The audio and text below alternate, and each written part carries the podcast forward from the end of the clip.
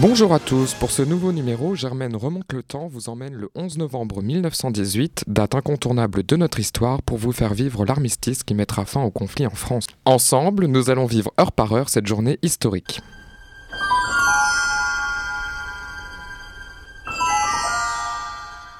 La journée commence très tôt, vers 5 heures du matin, dans la clairière de Rotonde en forêt de Compiègne.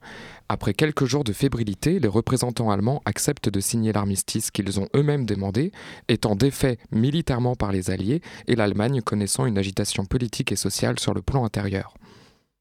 C'est dans une voiture de train, sur le contrôle du maréchal Foch, commandant en chef des forces alliées, que le texte sera signé. La fin des combats est alors prévue pour 11 heures, le temps que l'information arrive au front. C'est aussi un moment symbolique puisque ce sera la 11e heure du 11e jour du 11e mois de l'année. Il ne s'agira pas d'une surprise totale, certains signes annonciateurs laissant apercevoir la fin du conflit à cause d'une fragilisation de la triple entente.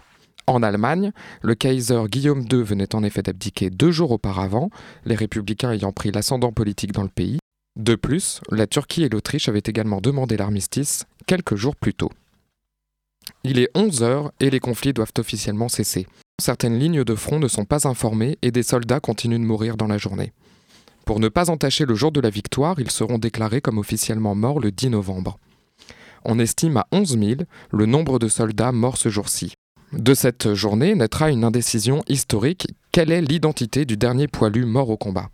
Pour certains, il s'agit d'Augustin Trébuchon, soldat de première classe, estafette de la 9e compagnie du 415e régiment d'infanterie. Il serait mort à 10h50 d'une balle dans le front alors qu'il portait le message de l'armistice à son capitaine. Pour d'autres, il s'agit d'Auguste Renault du 411e régiment d'infanterie qui est mort à 10h58, deux minutes avant le cessez-le-feu. Quoi que l'histoire retienne, ces deux morts s'ajoutent aux plus de 1,4 million de soldats français morts durant les 1562 jours que dureront le conflit. Il est midi et la bonne nouvelle est désormais officielle un peu partout. Tous les clochers sonnent la victoire et les maires annoncent la bonne nouvelle à leur population.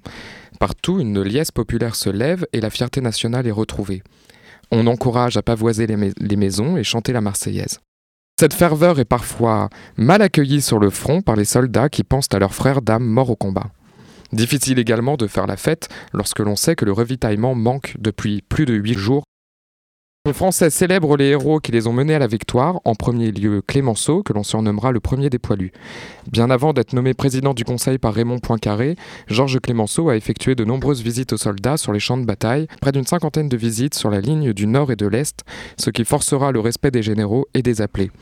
Le père de la victoire, c'est également le maréchal Foch, proposé par Clémenceau pour devenir le chef des armées alliées à la place de Pétain, considéré par le Tigre comme sans idée, sans cœur et sans cran. Quelques jours après l'armistice, la vie commence à reprendre son cours. Les femmes, dont le travail a été rendu visible par le conflit, sont sommées de reprendre leur place. Le ministre Louis Lourcheur demande aux ouvrières des usines d'armement, les munitionnettes, de quitter leur poste et de retrouver leurs anciennes activités. Ainsi, l'État rappelle aux femmes que leur tâche prioritaire est d'être une mère et de repeupler le pays. Cependant, comme le souligne Peggy Bett, la guerre a accéléré les mutations et les métiers de service se sont féminisés. Les femmes postulent surtout dans l'enseignement, l'administration ou les soins, qui sont les emplois les plus prestigieux et les plus respectables socialement pour une femme à l'époque.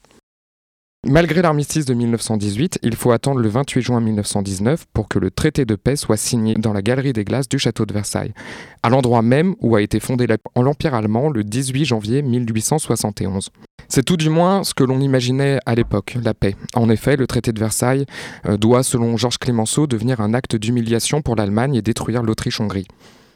L'Allemagne est amputée d'une partie de son armée, de son territoire et doit payer de lourdes réparations économiques de plus de 2 milliards 270 millions de marques. Dans l'ombre de ce traité, un soldat gazé en octobre 1918 n'aura de cesse que de vouloir prendre sa revanche. Adolf Hitler entraînera l'Europe et le monde dans un nouveau conflit meurtrier. Ça devait pourtant être la der des der.